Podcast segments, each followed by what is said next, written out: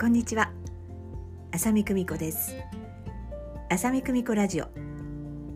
この番組では私浅見久美子がカウンセラーとしてまた個人として感じたこと気づきについてお話しします。日常に存在する小さな愛をたくさん見つけるためのエッセンスをお届けします。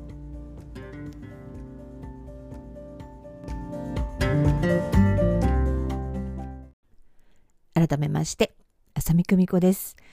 いかがお過ごしでしょうか、えー、私は、えー、週末にですね先週末、えー、土曜日と日曜日ですね、え仙台と福島に、え魂の処方箋ということで行ってまいりました、えこのメニューもねもう5、6年ぐらいになるんでしょうか、え続けてまいりまして、今年はやろうかやる前かね、いつもね、ちょっと悩むんですけれど、えー、リクエストをいただくとよしやるぞという感じで、えー、今年もやっております。いや、今年のね、え、ちょっと感触をこうお話しさせていただくと、私はどちらかと言いますと、こう、何ですかね、鑑定系ではあると思うんですね、このメニューに関しては。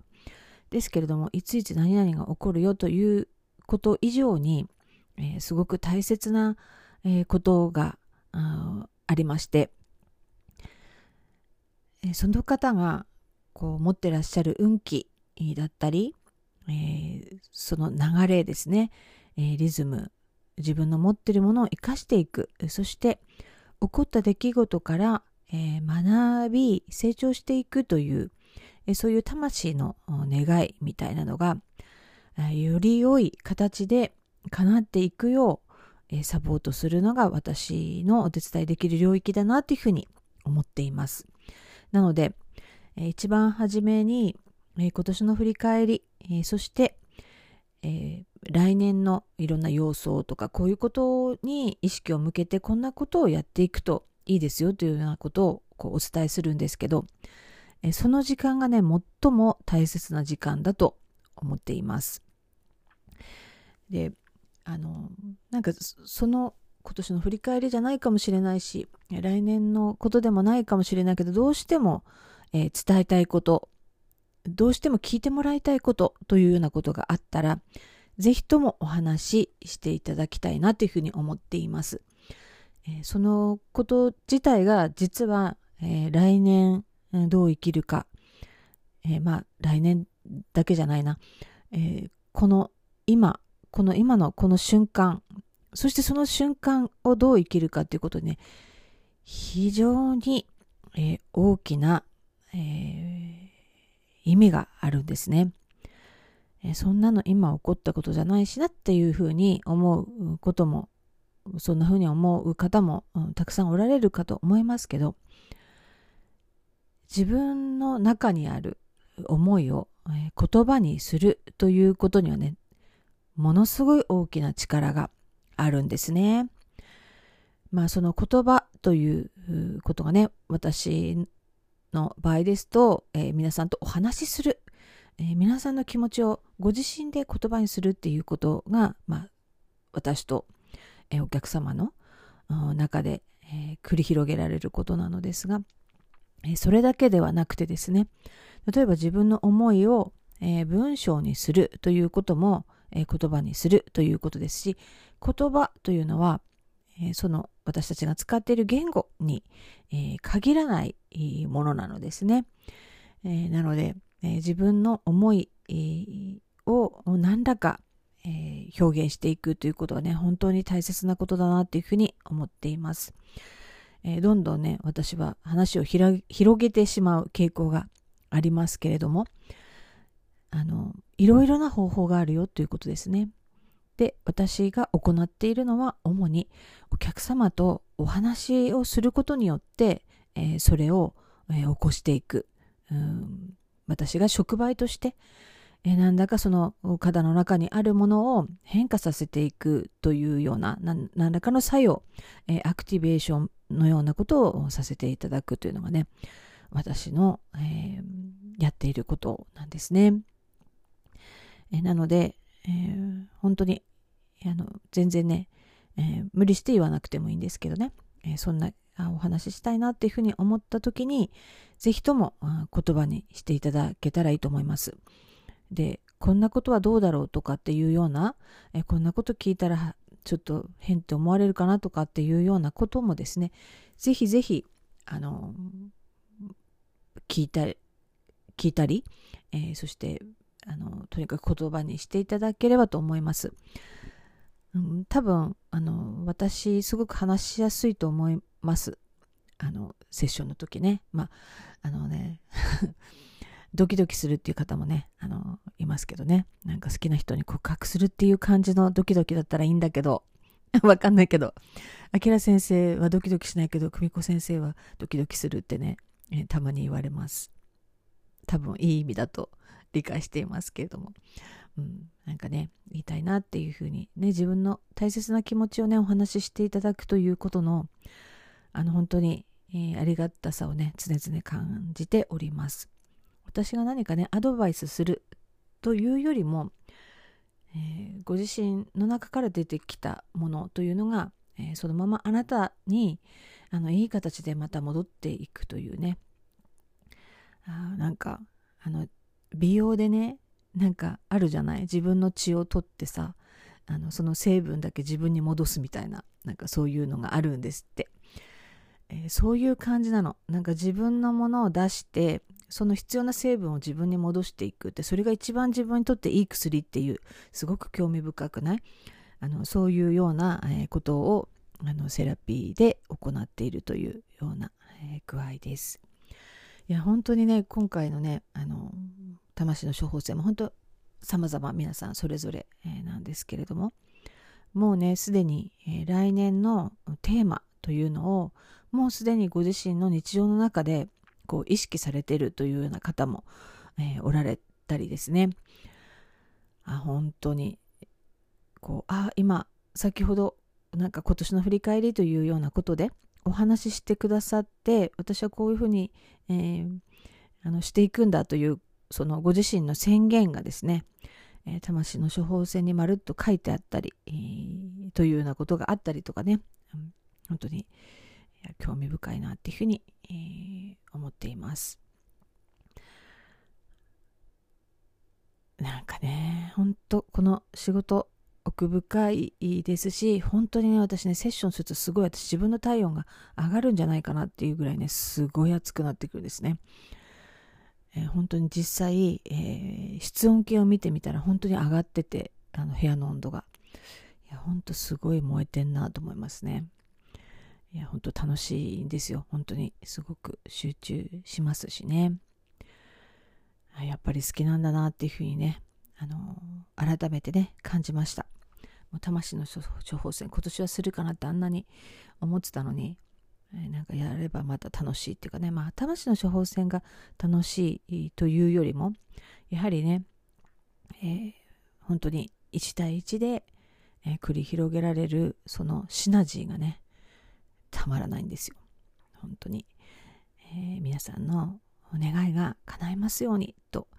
えー、いつも願っています。そして、えー、願いが叶うということ以上のことを魂は望んでいますので、えその願いというか祈りも、え自分自身に届きますようにと、え願っているところです。本当に、楽しい。マジで。本当に楽しい。あの本当にね私あの就職してね法律関係の仕事をして私何でも基本的には楽しくあのやるのが得意です。なんですけれど、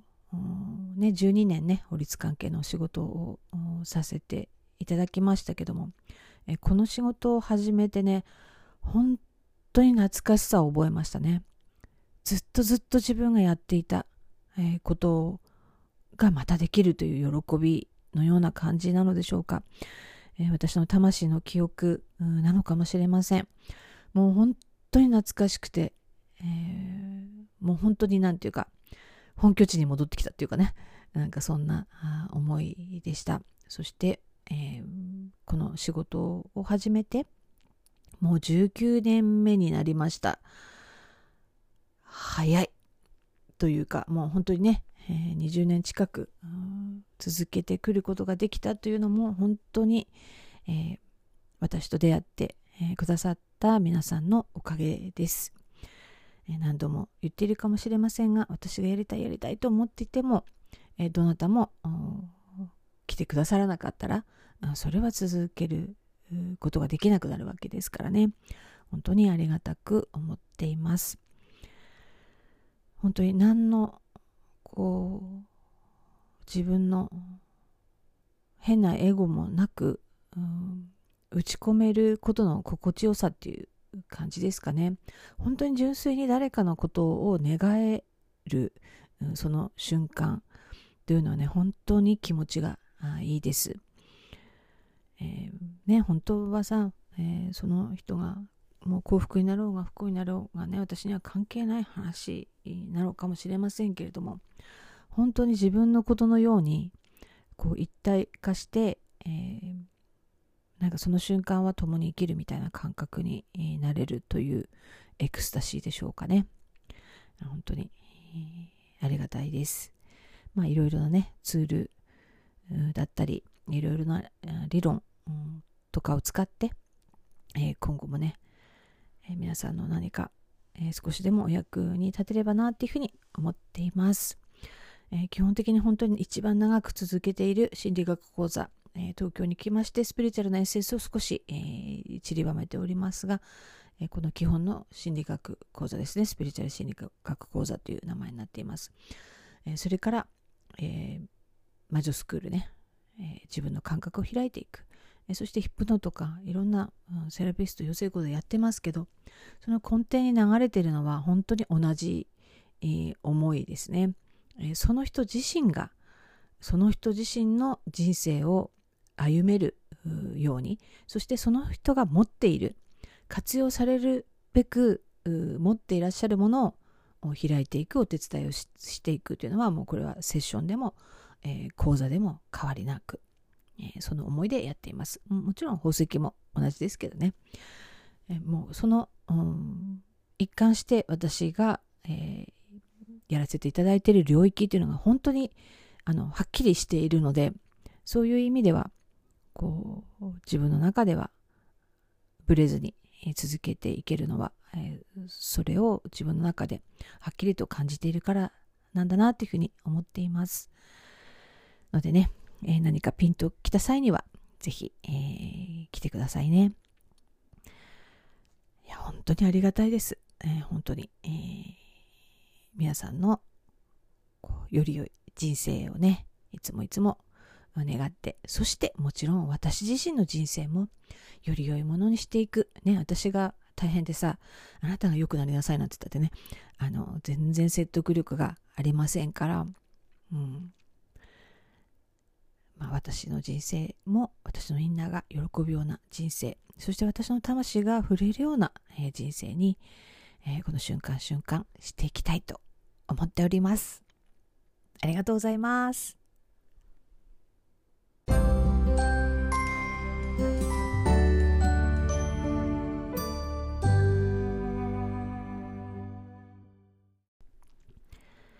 今回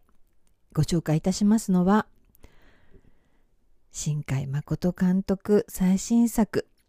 「すずめの戸締まり」という映画をご紹介させていただきます。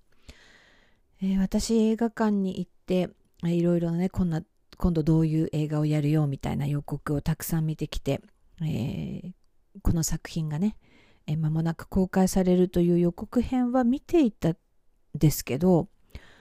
これがこう地震という震災をモチーフにされていたという感覚が全くなくてですね。あのいろんな方がねもうあのご覧になってその感想をあの読ませていただいてあ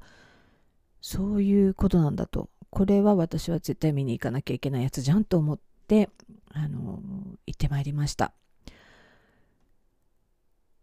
いやね。これはさ、えー、に多くの日本人にとって、ね、日本は地震大国ですからね、えそれぞれ思いがあるのではないかなというふうに、え感じます。さまざまな、えモチーフが、えー、本当に心地よく、うん、こう織りなされていてテーマも大事なテーマもいくつかありますがラブストーリーでありそして家族であり命でありそしてスピリチュアル。それが本当に美しく、混ざり合った、作品です、ここ最近の新海監督の作品私も拝見していても本当にやられちゃってるんですけど「君の名は」もそうですし「天気の子」もですね本当に劇場からねちょっと立ち上がれなくなるほどもう感動してしまいましたえそして今回もね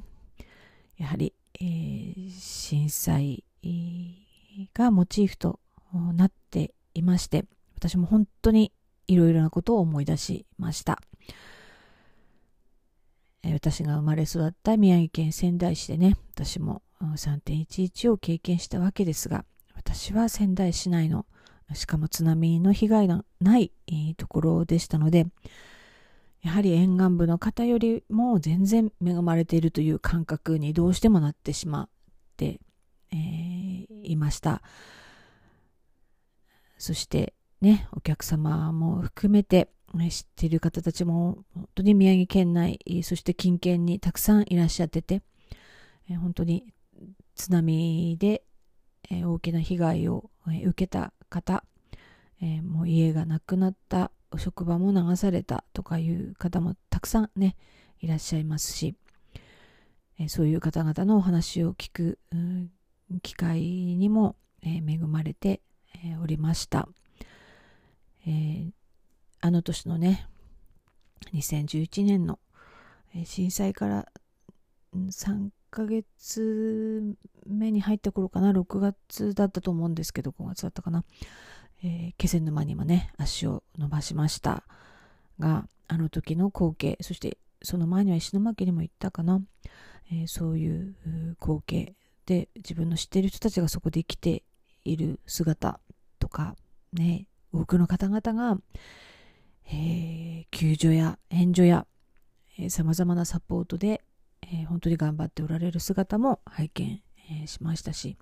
本当いろんなね、えことをね思い出しました。そしてもちろん私自身もあの3.11によってもう大きく人生が動いていった一人です。いろんなことが変わりました。ね。12年になるね、えー、でも本当に、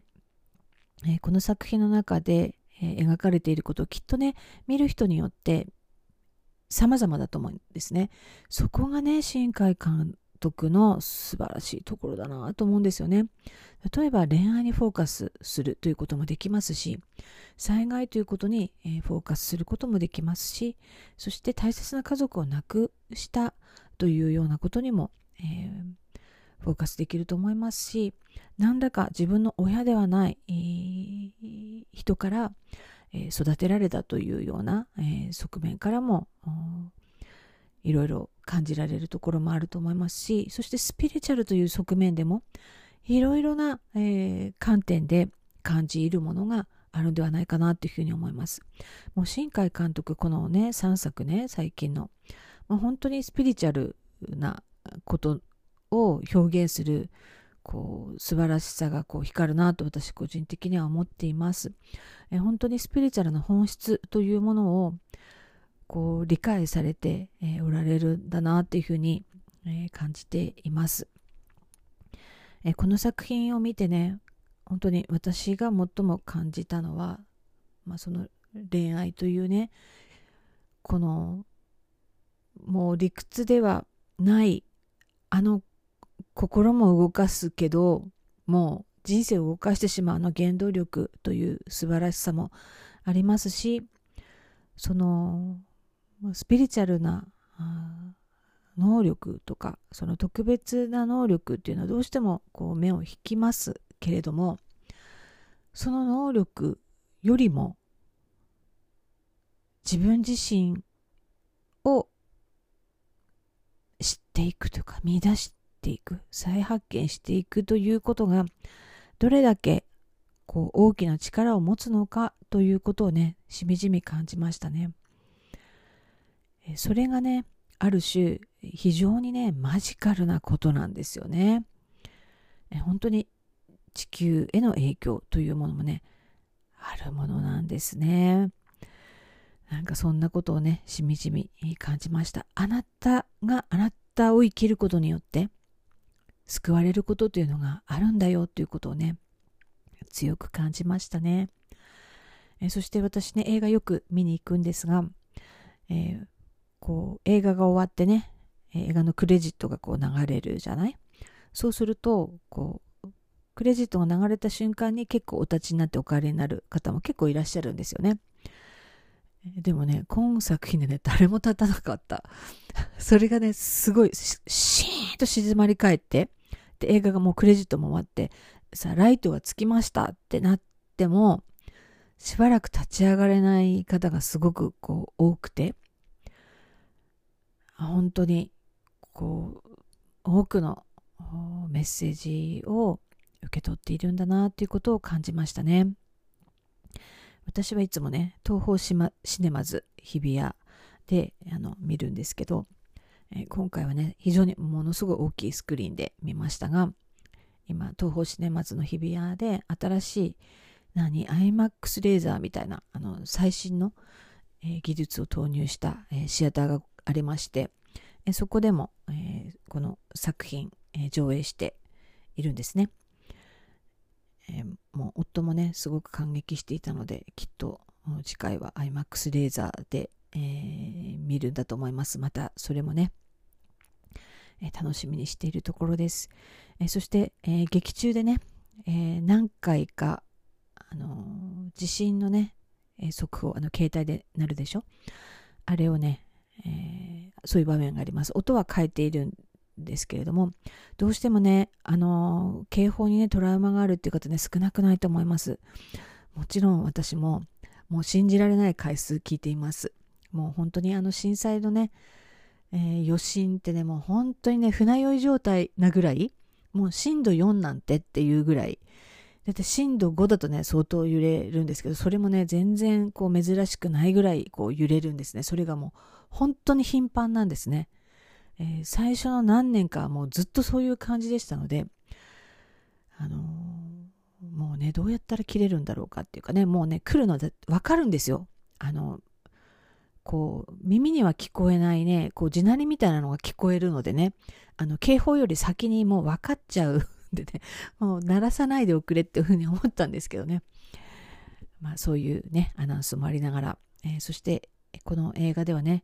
あのやはりあの本当名作なので皆さんが行きたくなる、えー、聖地巡礼あのそれはあのできればお控えくださいというのねアナウンスがされているようです。うん、でもねあの石巻のね大川小学校だったかしらあの津波のね被害が、え、大きかった学校今はもうその校舎は使われてないんですけどもうそのまま、えー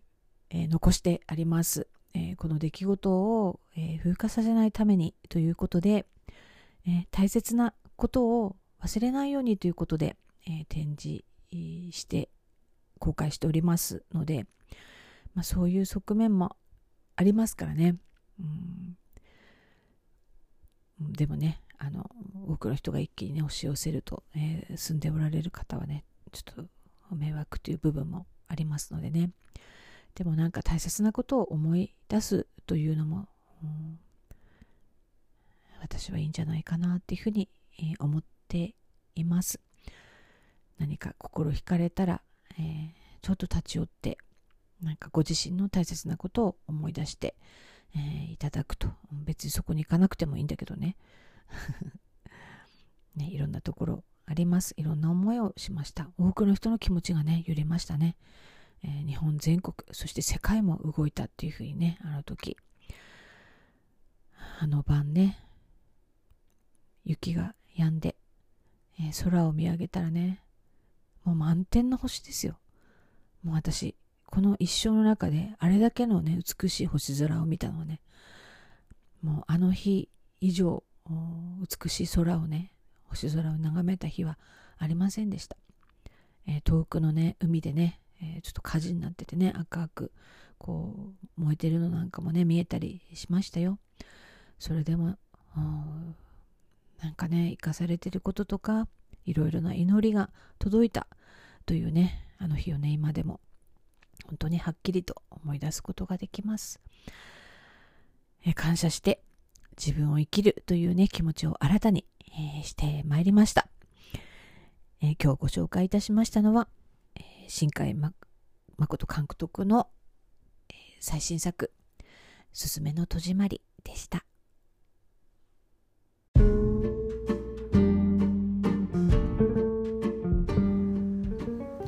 はい、ありがとうございます。えー、この番組では引き続き皆様のお声をお待ちしております。ご感想や、えー、こんなこと